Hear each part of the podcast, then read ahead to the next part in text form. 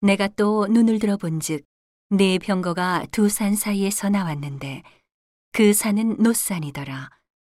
첫째 병거는 홍마들이, 둘째 병거는 흑마들이, 셋째 병거는 백마들이, 넷째 병거는 어룽지고 건장한 말들이 메었는지라.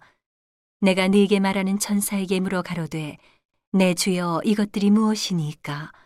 천사가 대답하여 가로되 이는 하늘의 네 바람인데 온 세상의 주 앞에 모셨다가 나가는 것이라 하더라. 흑마는 북편 땅으로 나가매 백마가 그 뒤를 따르고 어룽진 말은 남편 땅으로 나가고 건장한 말은 나가서 땅에 두루 다니고자 하니 그가 이르되 너희는 여기서 나가서 땅에 두루 다니라 하매 곧 땅에 두루 다니더라. 그가 외쳐 내게 일러 가로되 북방으로 나간 자들이 북방에서 내 마음을 시원케 하였느니라 하더라.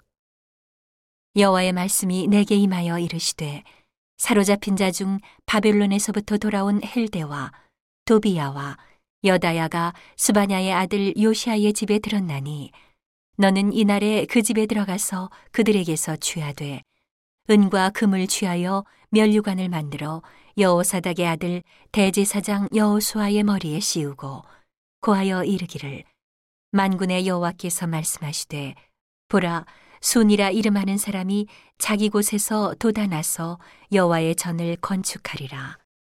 그가 여호와의 전을 건축하고 영광도 얻고 그 위에 앉아서 다스릴 것이요. 또 제사장이 자기 위에 있으리니 이 두 사이에 평화의 의논이 있으리라 하셨다 하고 그 면류관은 헬렘과 도비야와 여다야와 스바냐의 아들 헨을 기념하기 위하여 여호와의 전 안에 두라 하시니라.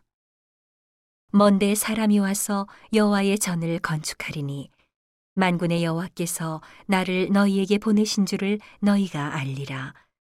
너희가 만일 너희 하나님 여호와의 말씀을 청정할진대 이같이 되리라.